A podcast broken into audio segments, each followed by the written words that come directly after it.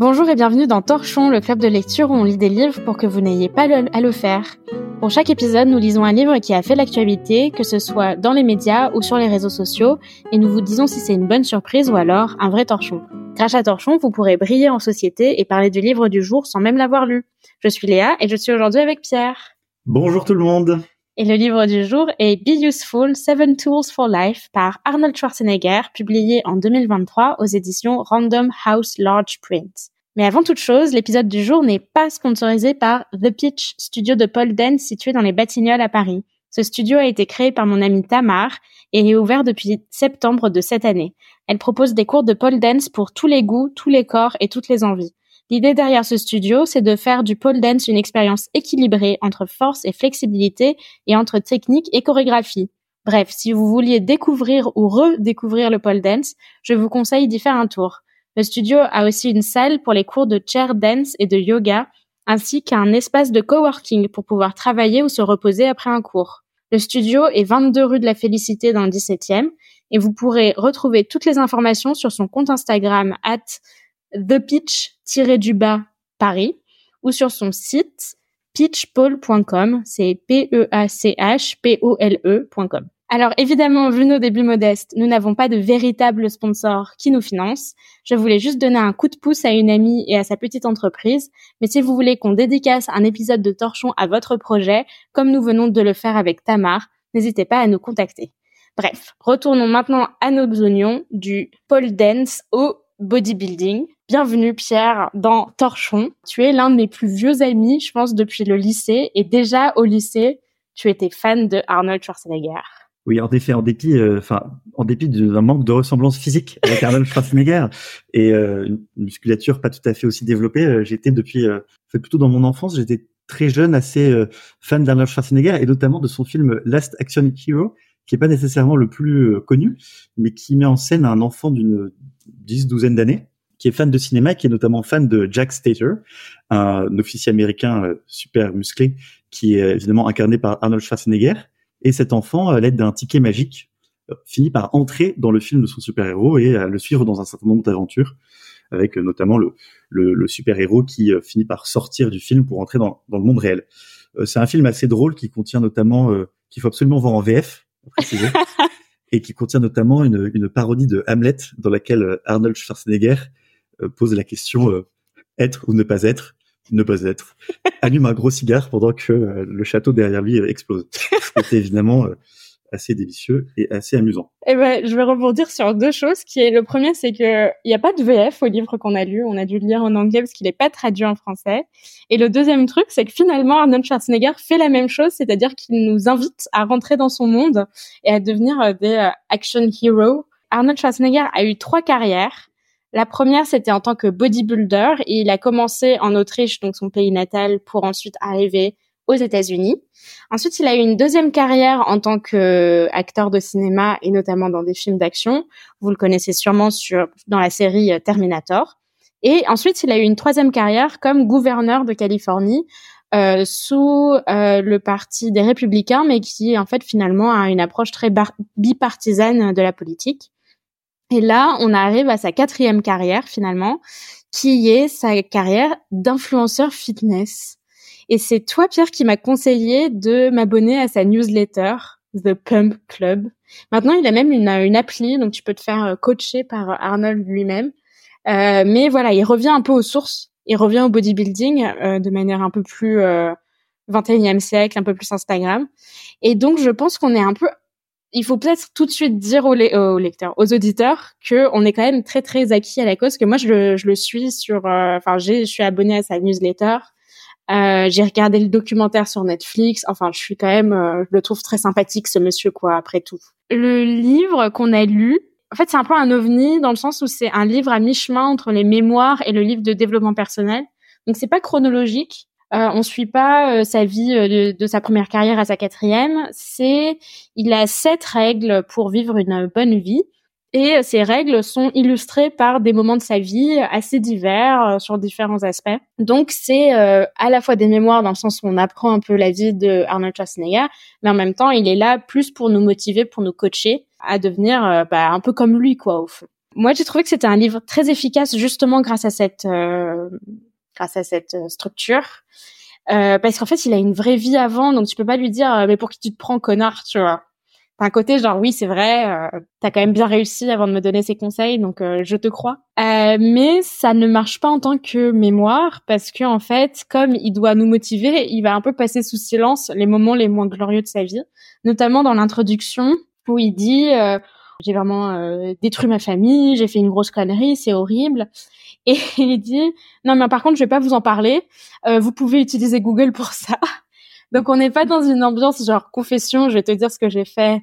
Et ce qu'il a fait, c'est qu'il a trompé sa femme avec sa femme de ménage et ils ont eu un enfant ensemble, donc c'est quand même assez assez spécial. Mais bon voilà, donc il faut pas, on n'est pas, on n'a pas, on est arrivé dans cette lecture très acquis à la cause de Arnold parce qu'on l'aime bien. Et en plus de ça, lui, il, euh, il modifie un peu sa vie pour euh, pour montrer un peu les parties les plus reluisantes, quoi. Oui, euh, moi je dirais que de façon générale, en fait, c'est il y a une partie, euh, comme tu le disais Léa, de un livre assez classique de développement personnel, parce qu'on commence par euh, là, il décrit cet échec familial et, et un peu le fait qu'il a réussi à se sortir de cet échec dans une perspective très de born again, un peu américaine. Puis les six premiers chapitres, c'est avoir une vision claire, think big, ou alors avoir des objectifs ambitieux, travailler beaucoup, défendre son activité, la communication, être positif, et puis open your mind, donc être curieux ce que sont un peu des critères classiques de, développement personnel. Mais peut-être que le, septième chapitre et le titre du livre sont un peu plus originaux. S'appelle Be Useful. Et l'idée générale, c'est que, euh, bon, tous ces objectifs n'ont d'intérêt que dans la mesure où on rend à la communauté, à la société, euh, euh, ce qui a permis de, le succès par ailleurs des individus. Et ça m'a fait beaucoup penser à, en fait, un courant du Parti démocrate américain qui est incarné notamment par un discours d'Obama qui était, j'ai noté, le 13 juillet 2012, et dont la conclusion c'était, à l'intention des Américains, quelqu'un, je cite Obama, euh, quelqu'un a euh, aidé à créer cette, euh, ce système américain incroyable qui permet à chacun de s'épanouir. Quelqu'un d'autre a investi dans les routes, dans les ponts. Si vous avez créé une entreprise, si vous avez eu un succès, ce n'est pas vous qui avez créé les routes et les ponts sur lesquels les camions transportent euh, les matériaux dont vous avez besoin pour votre entreprise. Et euh, ça, c'est un peu une manière de, nuancer le rêve américain et euh, notamment l'idéal du, self-made man, qui est, je, pense, assez original et qui, de façon indirecte, je pense, est une, critique de Donald Trump en fait, parce que Arnold Schwarzenegger, qui est la personne qui représente peut-être le mieux ce qu'on pourrait appeler un self-made man, donc un immigrant qui est réussi à incarner le rêve américain, bah, lui dit que c'est pas un self-made man. Euh, on reviendra là-dessus. Je pense que en fait, ce livre pourrait se lire comme une réaction aussi à tout un mouvement un peu masculiniste, un peu genre euh, réappropriation de la virilité euh, qui est peut-être un peu toxique. Et lui essaye de s'ériger euh, comme euh, un, homme un homme viril parce que voilà c'est quand même Arnold Schwarzenegger mais qui a des valeurs finalement qui ne sont pas juste euh, casser des trucs et euh, faire quoi bon lui semble quoi. Juste pour euh, pour je vais quand même citer la meilleure phrase du livre tout de mm. suite. I have a rule. You can call me Schnitzel. You can call me Termi. You can call me Arnie. You can call me Schwartzy. But don't ever call me a self-made man. Après, je, donc le livre est en sept chapitres qui sont les sept règles et donc euh, que tu as déjà cité. Euh, le premier étant sur euh, avoir une vision claire. Et ça commence en disant ouais, la plupart des gens se sentent perdus parce qu'en fait ils n'ont pas de vision claire vers où ils veulent aller et donc ils ont un sentiment voilà de déprime, de tristesse, de colère parce qu'ils n'ont pas une vision claire pour eux-mêmes et il incite en fait le lecteur à voilà euh, visualiser de manière euh, quasiment comme un athlète leur euh, son objectif. Et un truc qui m'a bien fait marrer c'est qu'il dit que en fait pour pouvoir visualiser il faut ne pas être sur ses écrans. Et donc il y a un gros moment très ok boomer genre oh les téléphones portables c'est mauvais mais très rapidement il dit il faut laisser son esprit voilà travailler par lui-même sans être distrait euh, il donne l'exemple des, des marches, de marcher, de prendre des petites promenades. Et ensuite, il dit, ouais, moi, je fais des petites promenades. Et puis, si les promenades ne marchent pas, eh ben, je vais dans mon jacuzzi. Et donc, il y a un passage assez savoureux où il dit, These days, I create space for inspiration by taking a jacuzzi every night. Et je suis genre, c'est un très bon conseil, Arnold, mais malheureusement, mon jacuzzi est cassé. oui, c'est ça. Et donc, il dit que le discours qu'il a, qu'il a écrit euh, après les événements du 6 juillet 2021, qui sont les événements où il y a eu euh, une insurrection du Capitole aux États-Unis, euh, il l'a eu donc dans son jacuzzi, ce qui est un peu un moment un peu fun. Ouais.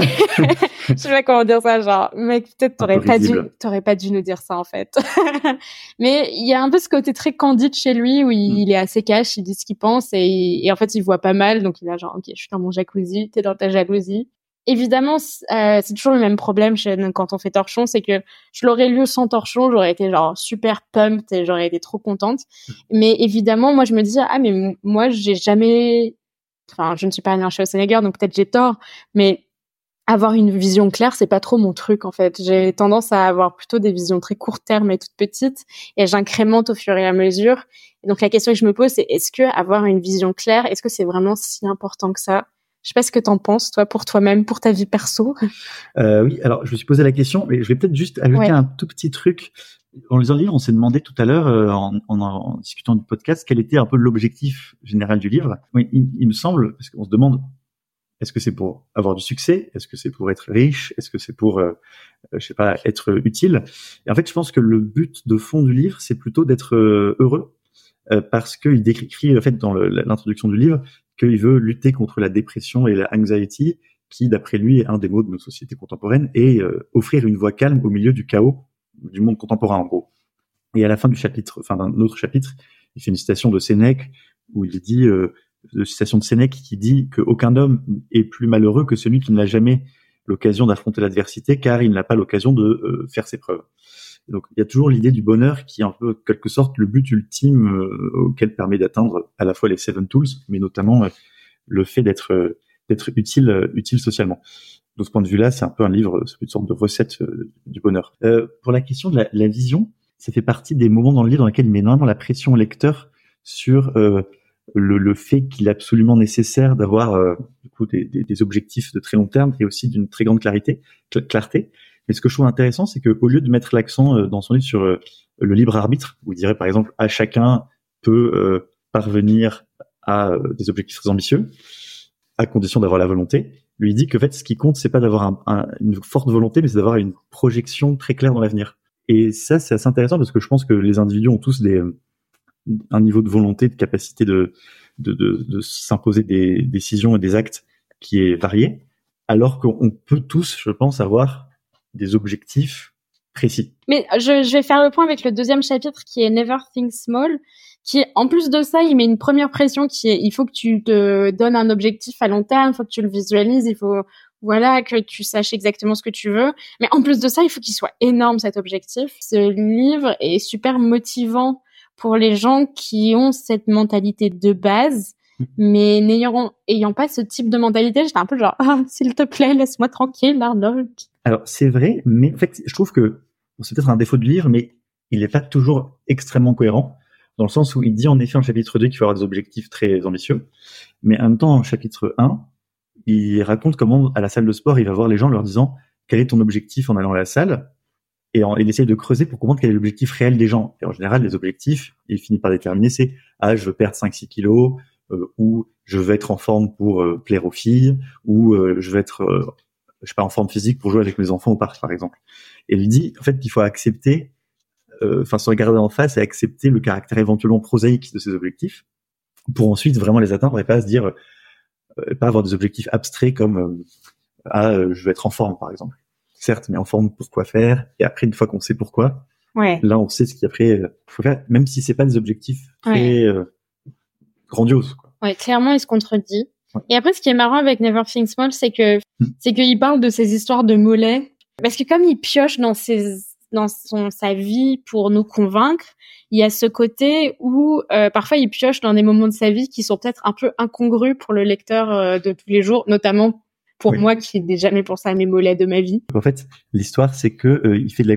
il perd un premier concours de bodybuilding et il se rend compte qu'en fait il a pas des mollets très musclés alors le reste de son corps sont très musclés. Or, je cite, les mollets musclés are a big part of creating the symmetry of a perfect body according to the Grecian ideal. Et même si c'est un peu, et donc après il raconte pendant trois ou quatre pages comment est-ce qu'il a fait énormément d'exercices pour avoir des mollets plus développés. C'est un passage très très long, hein. Vraiment, je pense que j'ai sauté une page à un moment parce que j'étais genre, mais en fait, j'en ai rien à foutre de tes mollets, mec. Mais l'idée générale, c'est que le, le, le, le c'est ça, c'est il faut avoir dans la vision de ses objectifs, il faut avoir tous les détails comptent. Et donc, euh, pour devenir un champion de bodybuilding, il faut aussi ouais. insister sur les mollets musclés. Alors après, chacun peut penser pour sa propre vie quel est le petit détail qui euh, est essentiel pour la réussite de l'ensemble. Mais et il y a un passage qui est vraiment assez intéressant parce que ça revient à multiples reprises. Hein. C'est it's like that cheesy motivational saying. en fait, à de multiples reprises dans le livre, il dit ouais j'avoue mes conseils sont euh, très passe-partout. Vous les avez sûrement déjà entendus. Je ne réinvente pas la roue. Et c'est assez marrant comment il est quand même assez cash et mm. je dirais self-aware. C'est sûr, comme je le dis en anglais, tous les mots me viennent en anglais. Mais bref, il est très très, euh, il est au courant hein, que son livre est très banal, quoi. Que tous les conseils qu'il donne ne sont pas non plus. Euh, il est pas en train de réinventer la roue, comme je le disais. Dans Never Think Small, ouais, c'est pas, ça m'a pas convaincu. Les deux premiers chapitres m'ont pas énormément convaincu, et surtout cette histoire de ne pas avoir de plan B. Alors non, c'est pas mal d'avoir des plans B dans la vie. d'avoir et surtout étant donné que il raconte comment il refuse de prendre des rôles de nazi au début, il refuse de mm. prendre des petits rôles à la con parce qu'il dit genre non, non, uh, there is no plan B, uh, je veux le gros rôle, je veux pas les petits rôles. Et l'une des raisons pour laquelle il peut se permettre de faire ça, c'est qu'en fait, quand il était bodybuilder, il a investi euh, dans l'immobilier, il est devenu multipropriétaire, il a fait de l'investissement locatif. Et donc, c'est évident que c'est facile de pas avoir de plan B si, en fait, il a déjà euh, les finances qui le permettent. Mais pour le commun des mortels qui n'ont pas une rente euh, locative, c'est sûr qu'il faudrait peut-être avoir un plan B, les mecs. Et dans ce chapitre, il y a aussi un, autre exemple qui illustre enfin, le caractère un peu exceptionnel de l'individu, c'est que il explique comment est-ce que tous les gens qui le critiquent, qui se moquent de lui au moment où il veut devenir un acteur, en fait, ne cessent de renforcer sa conviction qu'il va réussir. Il dit ah les gens se moquaient de mon accent, s'étonnaient que j'arrivais à parler en anglais, euh, me traitaient un petit peu comme une sorte de bête de foire, et à chaque fois ça renforçait mon envie de réussir. Donc en fait, ça veut dire que la négativité des autres euh, ne l'atteint pas. Mais alors que y a beaucoup d'autres individus qui, moi, tout le monde, qui lorsqu'ils sont critiqués par les autres, euh, viennent perdre un peu confiance en eux, peuvent être euh, remis en question. Et lui, il explique que c'est l'inverse. Oui, et, et, parfois les autres ont raison. Enfin là, dans, dans son cas, c'était faux. Il a réussi, il leur a prouvé qu'ils avaient tort. Mais parfois, les gens qui viennent vous dire, euh, c'est un peu des conneries ce que tu es en train de faire, c'est par, parfois pas mal de les écouter. Hmm. Euh, J'ai pas d'exemple en tête comme ça, mais si tu décides de mettre tout ton argent dans des cryptos, euh, bah, bah c'est pas une très bonne idée en fait. ne fais pas ça. Après, tu peux te dire ouais non, c'est les jaloux, ils jalousent, euh, t'inquiète. Mais en fait, bref, c'est pas un, un, livre qui t'incite à la critique, hein, ça c'est sûr. Mhm. Et donc, on en vient un peu à une question qui est euh, que j'ai notée là dans cette page 70, qui est est-ce qu'un homme extraordinaire peut réellement aider des hommes ordinaires? Et par extraordinaire, c'est que lui a réussi tout ce qu'il a fait, donc il y a un peu un biais du survivant dans le sens où comme il a réussi, ça veut dire que son son chemin était le bon, mais en fait, euh, on n'en sait rien. Peut-être qu'il a juste eu beaucoup de chance. Et en plus de ça, à travers les, premiers chapitres qu'on lit, on voit un personnage qui a une volonté de faire, qui est très énergétique, euh, qui est capable de faire des choses, et on ne sait pas trop d'où ça lui vient. On a un peu l'impression que c'est inné et que c'est pas quelque chose qu'on apprend dans un livre. Et donc, tu te dis, waouh, en fait, Arnold, t'es, je sais pas si t'es la bonne personne pour me parler. Oui, il y a toujours une hésitation. Est-ce que le, fait d'avoir un exemple de quelqu'un qui est très très efficace à côté de soi et très euh, fort dans sa volonté d'action et est-ce que ça, ça, motive ou bien est-ce que ça déprime par comparaison? Donc lui, il invite plutôt à dire qu'il faut s'inspirer des autres pour euh, être tiré vers le haut. Mais bon, il y a de nombreux exemples de gens qui font euh, des burn-out parce que leur environnement de travail est trop intense, qui souffrent de la comparaison avec, par exemple, je sais pas, un frère, une sœur ou un parent qui est très qui a énormément de succès et qui écrase en fait euh, les autres. Ouais. Euh, plutôt que les motive. Et donc je ferai un peu le lien avec le chapitre 3 qui est mm. donc titré Work your ass off. Oui, très chic tout ça. Et il commence en disant I bet you and I have a lot in common. Et il se trouve que j'ai pas grand chose en commun avec Arnold Schwarzenegger pour être très honnête. Et il dit We are not the strongest, smartest or richest people we know. Et je suis là genre Arnold, tu es quand même très très riche. Mais c'est assez marrant parce que euh, c'est tout un c'est tout un chapitre sur le fait que en fait tu bah, tu dois travailler pour atteindre tes objectifs. Et c'est un passage qui est qui a en fait une certaine forme de philosophie sur déjà la douleur, ce qui est assez impressionnant, qui est qu'on comprend que en fait la capacité principale d'Arnold Schwarzenegger, c'est pas qu'il est très fort ou mais c'est juste qu'il tolère d'avoir mal euh, à des moments très clés de sa vie. Et en fait, son entraînement est en fait un entraînement à la douleur et d'accepter la douleur et comment faire en sorte que il, puisse continuer comme ça à travers cette douleur et limite aimer cette douleur-là. Donc j'ai dans une note de bas de page euh, enfin une note que j'ai écrit euh, BDSM Arnold. je pense qu'il y a un peu de BDSM là-dedans, mais en tout cas, il y a cette idée euh, que la douleur a un sens. c'est, je crois, toi qui as trouvé cette. Oui, en fait, il y a, y a, un passage où il, s'est cassé le fémur en faisant du ski, je pense, je sais plus. Ouais, c'est ça. Et en fait, il doit faire un discours d'inauguration de son poste de gouverneur de Californie, ce qui implique d'être debout. En fait, c'est peu après le, le, le, le, la rupture de son fémur. Et donc la douleur est très, très, il a beaucoup de mal à rester debout, mais malgré tout, il fait tout son discours debout, en dépit d'une douleur apparemment insupportable, et il cite à cette occasion euh, Murakami. Il a des citations assez étonnantes parfois, qui dit "Je peux supporter toute douleur dès lors qu'elle a un sens." Et ça me fait penser à quelque chose. Et euh, c'est euh, souvent il y a, y Schopenhauer qui dit qu'il faut choisir entre la douleur et l'ennui. Et, et, or lui, il a, on a l'impression qu'il choisit les deux parce qu'il dit que d'une part que pour travailler, il faut faire de la répétition permanente et que donc le travail est ennuyeux et qu'en plus il faut supporter la douleur. C'est pas la douleur ou l'ennui, c'est la douleur et l'ennui. ah oui, ce que je voulais dire, c'est que alors il cite pas Schopenhauer, mais il cite énormément de philosophes. Il cite Épictète, Marc Aurèle, Nietzsche, pas mal, euh, Sénèque. Et donc c'est assez intéressant de voir comment il les cite, bon un peu de manière assez attendue en mode euh, petite phrase inspirante par-ci par-là, mais on voit quand même Enfin, c'est marrant qu'il y ait Nietzsche dans le lot, mais il y a cette idée quand même de, de stoïcisme assez importante. Il cite quand même pas mal de stoïciens. Hmm. Oui, c'est ça, stoïciens. Et donc, euh, il y a ce côté un peu genre... Euh, à la fois philosophe, mais en même temps homme du peuple, qui est assez rigolo. Ce qui est étonnant, c'est qu'en fait, euh, il fait... C'est que le principe de base de la musculation, c'est que c'est à partir du moment où tu as mal à un muscle qu'il est en train de travailler, puisque c'est sur des répétitions, et donc c'est à partir du moment où tu as de l'acide lactique dans les muscles que les muscles gonflent. Et, euh, et, donc en fait, il fait un peu de cette expérience de la musculation une sorte de clé de voûte de toute sa vie. C'est-à-dire, voilà, il a mal au fémur, mais il faut quand même faire le discours euh, d'inauguration. Il, raconte que il fait des entraînements assez douloureux pour euh, euh les films où il fait beaucoup de cascades, il se fait mal, il une sorte de valorisation permanente de la douleur dans sa vie, quoi. Ouais. Part de l'expérience de la musculation. C'est marrant parce que cette semaine, je suis allée donc aller nager et évidemment en lisant Schwarzenegger, bah, j'ai quand même beaucoup pensé euh, vu que je faisais du sport, donc j'ai beaucoup pensé à lui.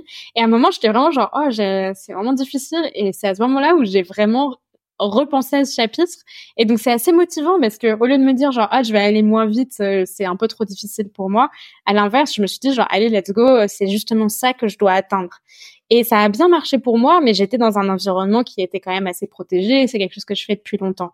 Mais quelque chose à dire quand même malgré tout et bon c'est un peu une évidence mais je vais le dire quand même c'est que la douleur est une information qui est là pour quelque chose. Elle a une raison. Elle dit ouais la douleur sans sens. La douleur a toujours le sens propre qui est que c'est un warning en mode euh, attention, tu es en train de faire un truc dangereux. Et donc, je sais pas si ce chapitre est euh, une bonne idée pour les gens un peu casse-cou parce qu'il y a des moments où il faut pas ignorer la douleur et il faut prendre en compte la douleur et et, et arrêter.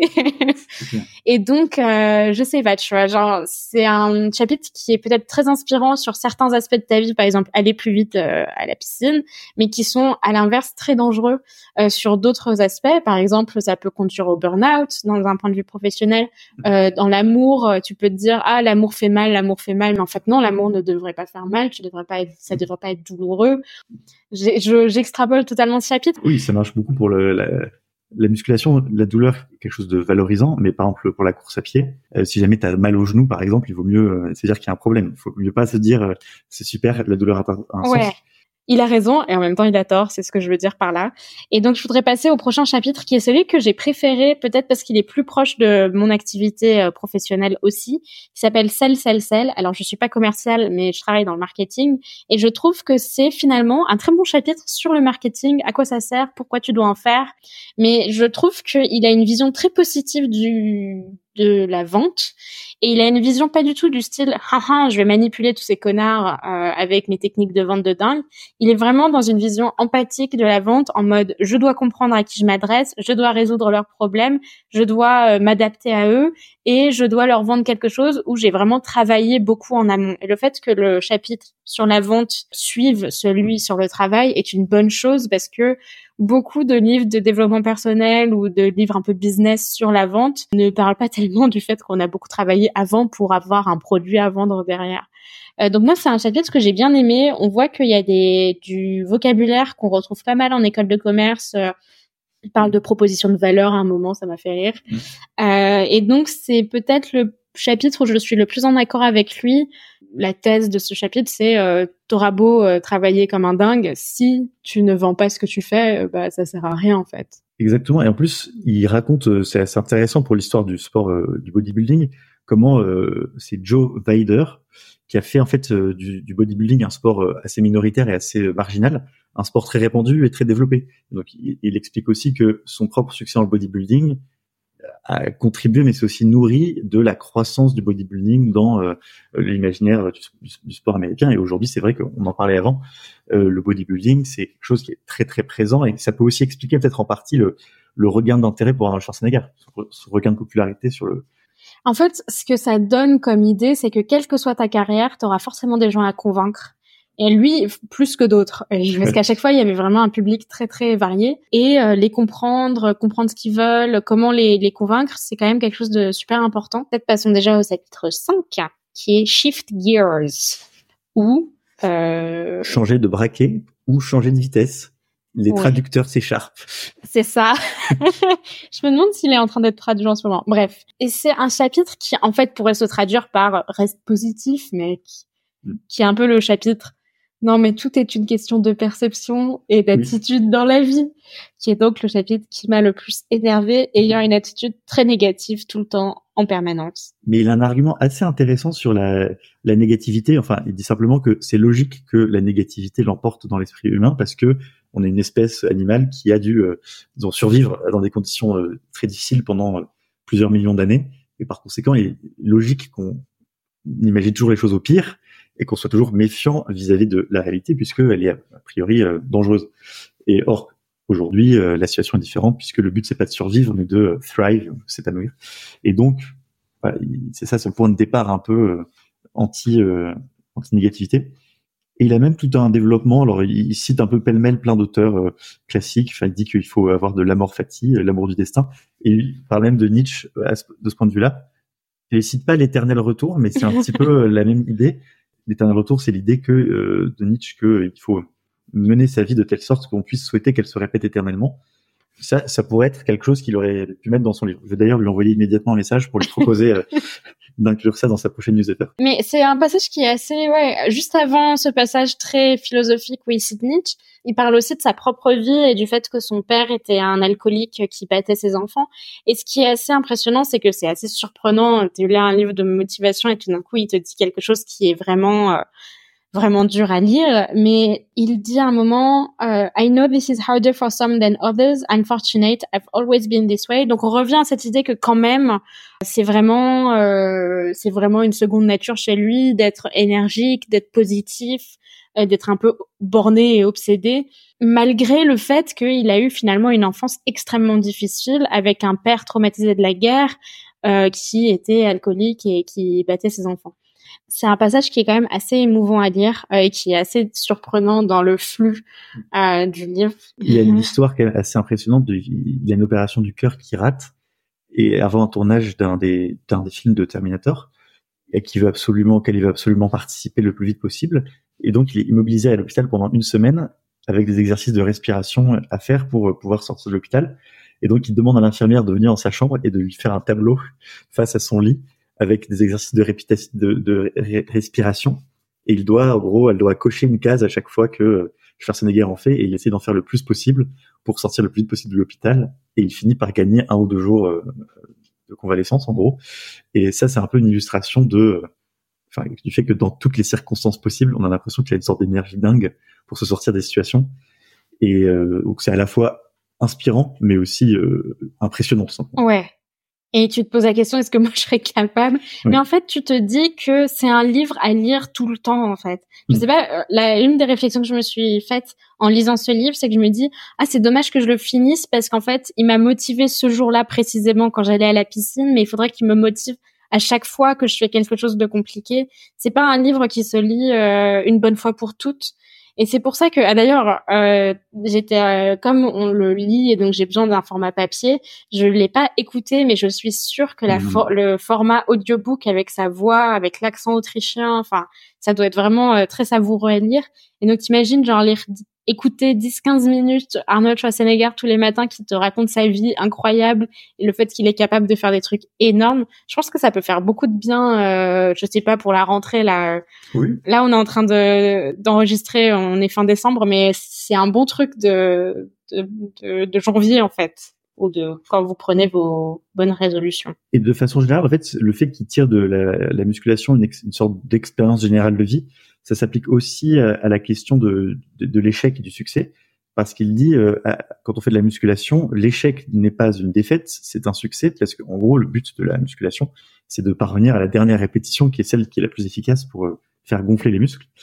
Et donc, en quelque sorte, le but de la muscu, c'est de parvenir à ce stade d'échec et de pas réussir à soulever la dernière euh, la dernière répétition parce que ça veut dire qu'on a vraiment bien travaillé. Et donc en fait, il en tire un peu une sorte de règle générale, c'est-à-dire il faut en permanence essayer d'arriver au point de au point d'échec. Je pense qu'on peut passer au chapitre 6 mmh. qui est le chapitre sur la curiosité mais qui s'appelle Shut your mouth, open your mind. L'idée principale étant d'être euh, curieux et ouvert au monde euh, et de enfin l'idée principale c'est euh, que le monde est une grande école et que les grandes écoles, c'est un peu de la merde. voilà.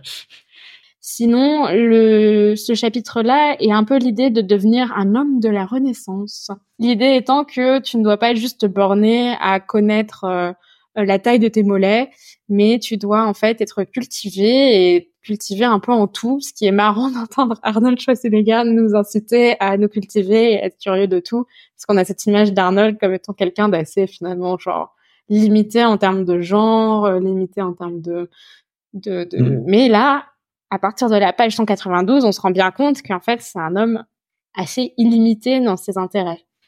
Et en fait, une illustration de cette curiosité, qui va de pair avec euh, le fait de pas vraiment respecter les règles euh, communément admises, c'est son déjeuner avec euh, James Cameron, où en fait Arnold Schwarzenegger a un, début de carrière hollywoodienne où il joue plutôt des rôles de gentil. il a joué que dans, que dans le Barbare, qui est son premier grand succès. Et James Cameron lui propose de jouer le rôle de, du coup de la machine dans Terminator. Et en fait, il, raconte que même si ses agents le, tentent de le dissuader de jouer ce rôle, lui, il, a une très longue discussion avec James Cameron où il essaie de comprendre vraiment qui, sera euh, ce personnage et euh, comment est-ce qu'on pourrait développer ce, personnage de la, machine de Terminator. Et il raconte que James Cameron était très surpris, très étonné et impressionné de voir la curiosité et l'intérêt de Schwarzenegger, qui percevait plutôt comme une sorte de Superman euh, bodybuildé et un peu bonnet. Ouais, il a un personnage un peu d'homme à la fois curieux, mais en même temps simple, tu vois. Il mm. est simple, euh, alors que tu te dirais non, il devrait devenir un intellectuel. Il s'assume pas du tout dans un rôle d'intellectuel pour le coup.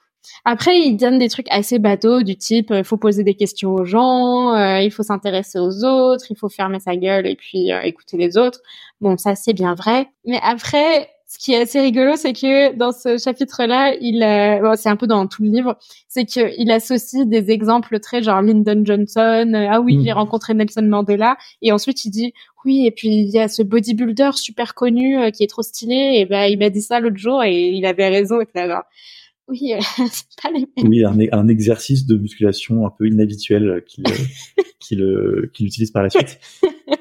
Et c'est assez agréable parce que c'est l'idée générale qu'en gros, il faut euh, le monde est intéressant, qu'il faut s'intéresser à tout, et que même si on est euh, quelqu'un de très connu, très célèbre, il faut continuer à poser des questions aux gens, à s'intéresser à ce qui s'il pense. Je pense qu'on peut passer directement au chapitre 7 qui est le dernier chapitre et qui est Break Your Mirrors, qui est, je pense, le chapitre le plus emblématique du livre dans son ensemble, enfin, qui est assez différent des autres, mais qui est plus emblématique du titre Be Useful. Tous les chapitres sont un peu basés sur le fait que tu es l'unique maître de ta destinée, tu dois bosser très dur, tu dois faire tout plein d'efforts, non seulement sur ton travail, mais aussi sur comment tu te vends, mais aussi comment tu t'adresses aux autres, etc., etc. Et là, il dit, oui, tu dois aussi faire des efforts pour les autres. Au fait, les autres, tu dois aussi faire des efforts pour eux.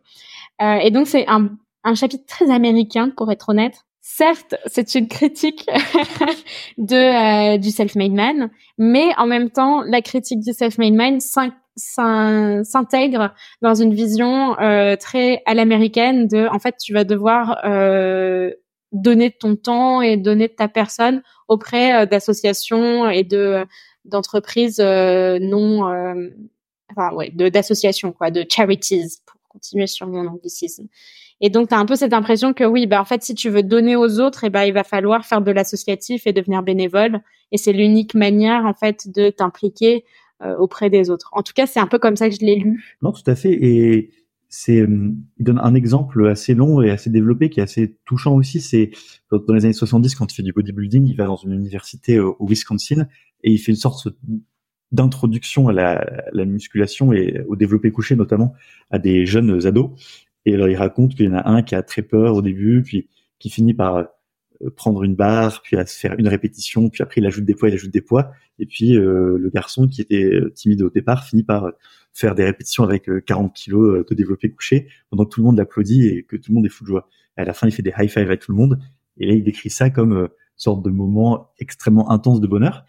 Et c'est pas faux que dans les expériences d'enseignement euh, ou associatives, il y a le, le, retour des individus euh, est très très touchant et très intense euh, émotionnellement. Et donc il essaie, c'est pour ça qu'il dit que rendre l'appareil devient une addiction, parce qu'il trouve qu'il n'y a pas d'équivalence. Le succès personnel ne donne pas autant de satisfaction que la reconnaissance des gens qu'on a aidés. Et ça, c'est plutôt, c'est un discours qui est pas très original, mais qui est toujours bon à entendre de la part de quelqu'un comme lui le, chapitre s'appelle Break Your Mirrors et c'est une référence au, premier chapitre qui s'appelle Look in the Glass. Donc l'idée c'est qu'il faut comprendre sa vision, savoir qui on est, mais après à la fin il faut aussi euh, casser les miroirs et donc euh, et donc il parle de, de miroirs éclatés parce que la vision de nous-mêmes, elle, elle, dépend aussi de tous les petits morceaux de miroir euh, éclatés qui ont contribué à faire le grand miroir en gros de l'individu. C'est plutôt aimable. Et puis il décrit aussi comment est-ce qu'en fait il y a des cercles vertueux lié à la collaboration, notamment en sport. Donc, le fait que le bodybuilding, par exemple, ce soit une discipline qui était presque inexistante et puis qui après grandi, ben, ça montre qu'il n'aurait pas pu devenir célèbre si jamais cette discipline dans son ensemble n'était pas devenue euh, elle-même plus connue. Et euh, de même pour le cinéma, bon, bah, c'est évidemment c'est des entreprises collaboratives, pour la politique encore plus. Donc en fait, il, il montre dans chacun de ses, dans chacune des parties de sa vie comment il y a un cercle vertueux de la collaboration euh, et de l'aide de l'entraide. Je te propose qu'on conclue euh, sur notre euh, impression générale du livre. Est-ce que toi tu penses que c'est un vrai torchon ou alors une belle surprise? Je pense que appeler ce livre un torchon serait une monumentale erreur, comme le dit Jack Stater dans euh, Last Action Hero, et que ça pourrait nous valoir euh, la visite imprévue et dangereuse d'un personnage très inquiétant qui toquerait à la porte. Donc non, bien sûr, non, c'est, c'est, je dirais que c'est plutôt je dirais pas que c'est une très bonne surprise dans la mesure où j'étais déjà au courant de cette évolution hein, de Arnold Schwarzenegger. C'est quelqu'un que c'est un personnage qui, ne serait-ce que pour sa, sa, son positionnement politique au sein du système américain, euh, mais très appréciable. Je pense que c'est un bon contrepoids euh, aux, aux, tensions bipartisanes euh, très intenses qu'il y a aux États-Unis. Et c'est quelqu'un qui rappelle souvent le rôle de l'immigration dans l'histoire des États-Unis, euh, l'importance de la démocratie. Donc ça, c'est quand même très positif. Et pour toutes ces raisons, j'avais des attentes assez élevées euh, en lisant ce livre. Donc euh, le livre m'a pas particulièrement euh, ni impressionné ni déçu. C'est à peu près ce à quoi je m'attendais. J'étais peut-être un tout petit peu déçu qu'il n'arrive pas à faire suffisamment le lien entre son discours de l'utilité et les six premiers chapitres du livre. On a un peu l'impression que c'est deux livres différents qui coexistent. Après, moi, ce que je dirais, c'est que c'est un livre que qui m'a quand même motivée. Donc, il a eu un impact quand même sur euh, moi-même, alors qu'on est fin décembre et je suis crevée. Je suis crevax, j'en peux plus. Donc, malgré tout, euh, Arnold m'a convaincue d'aller euh, deux fois à la piscine, ce qui est assez dingue en ce moment, surtout qu'il fait très froid. Mais après, ce que je dirais, c'est que c'est finalement un livre qui fait un contrepoint assez heureux avec les dingos de la productivité qu'on peut trouver sur Internet, et notamment les influenceurs qui, je trouve, influencent assez mal une, une jeunesse masculine. Mmh. Et donc, je trouve que c'est un livre qui limite pourrait s'offrir à, je sais pas, un adolescent, un garçon un peu jeune et un peu paumé, euh, pour lui donner un peu la pêche et pour peut-être lui mettre deux trois idées en tête qui sont, je trouve, assez positives. Je, je pense qu'on peut avoir limite une lecture genrée de ce livre en se disant que c'est à destination d'un certain public et c'est finalement euh, euh, pour des hommes qui sont un peu en quête de sens dans leur virilité et qui ont besoin d'un homme finalement ultra viril pour leur donner un peu une sorte de de vision de vie quoi je vais finir sur mon analyse globale du développement personnel, qui a mm. uniquement deux livres de développement personnel, qui est augmenter son potentiel d'un côté et de l'autre, euh, bah, réduire euh, ses espérances. Là, on est du côté de augmenter son potentiel et non pas réduire ses espérances. Et il se trouve que ça dépend de où vous en êtes dans votre vie. Est-ce que vous avez besoin d'un livre pour vous dire euh, take it easy man? Ou est-ce que tu as besoin d'un livre genre allez va à la salle motive-toi. Donc c'est un bon livre, je pense, à, lire, à lire plutôt début janvier que fin décembre. Euh, donc voilà, je dirais que c'est pas un torchon, mais que ce serait une bonne surprise sous condition, c'est-à-dire peut-être être un homme plutôt qu'une femme. Je parle pas du tout dans des termes stéréotypés ni essentialistes ici. Euh, et peut-être euh, si j'ai besoin, voilà, de me motiver pour euh, tenir mes bonnes résolutions de la nouvelle année. Sur le développement personnel en général, j'ai assisté récemment à une conférence euh, qui a été éditorialisée sur le site du Grand Continent euh, entre Elisabeth Rodinesco, Patrick Boucheron et Bernard Lahire sur l'avenir de la psychanalyse. Leur discussion consistait à se plaindre du fait que la psychanalyse et la psychiatrie étaient concurrencées par le développement personnel. Or, moi, ce, que, ce à quoi j'avais envie de répondre, et ce à quoi ce livre répond également, c'est peut-être que la psychanalyse était une discipline très essentiel pour répondre aux, mots et aux difficultés de, de, certaines catégories, qui étaient en gros les, les personnes vivant dans des familles bourgeoises de l'Europe de la fin du 19e et du début du 20e siècle, pas qu'on pourrait caractériser comme euh, dominées par des figures de pères autoritaires, euh, avec euh, une répression de la sexualité et, euh, disons, des structures sociales très figées. Est-ce qu'aujourd'hui la psychanalyse répond, disons, à la dépression, enfin, aux causes de la dépression, de l'angoisse et du stress de l'époque contemporaine? J'en suis pas si sûr que ça. Alors que ce livre, par exemple, il se conçoit comme une réponse à, je sais pas, l'impression de perte de sens, euh, le sentiment de perte de, disparition des liens sociaux, euh, qui est une tendance générale euh, qui est constatée dans la plupart des sociétés, notamment occidentales modernes, ou encore, je sais pas, l'addiction aux écrans, à l'image de soi. Et le livre tente de répondre à tous ces problèmes et à, toutes ces causes de dépression, de tristesse et de sentiment de perte de sens. Et en cela, je pense que le développement personnel n'est pas forcément inutile, ne doit pas forcément être critiqué de façon euh, monolithique, et on peut faire une place à certains livres, notamment ceux de notre cher Arnold Schwarzenegger, dans euh, notre euh, voilà dans la réponse à, à nos tourments. Ouais. Après, on pourrait dire qu'il y a quand même quelque chose d'assez complémentaire, un peu entre l'analyse et le coach, c'est-à-dire que Arnold ne propose pas du tout d'analyser tes problèmes ou de mm. savoir d'où ils viennent. À la limite, il te dit plutôt de t'en foutre et d'aller directement à la phase de coaching où il va te dire exactement ce que tu dois faire. Après, c'est pas totalement vrai parce qu'il te dit, et c'est peut-être un des euh, un des reproches que je pourrais faire au livre, c'est qu'il ne te dit pas exactement ce que tu dois faire. Il a un peu du style, bah tu te débrouilles, euh, je t'ai motivé, euh, bon bah allez, vas-y. Donc il a une approche très coach, mais qui s'arrête quand même pas mal parce qu'il sait pas exactement c'est quoi ta vision. Donc en fait, il te donne pas des trucs spéciaux à faire. Alors que dans pas mal de livres de développement personnel, il te donne à la fin du chapitre un peu genre des takeaways où tu vas dire genre oui tu dois faire ci tu dois faire ça tu dois faire ça donc là il le fait pas.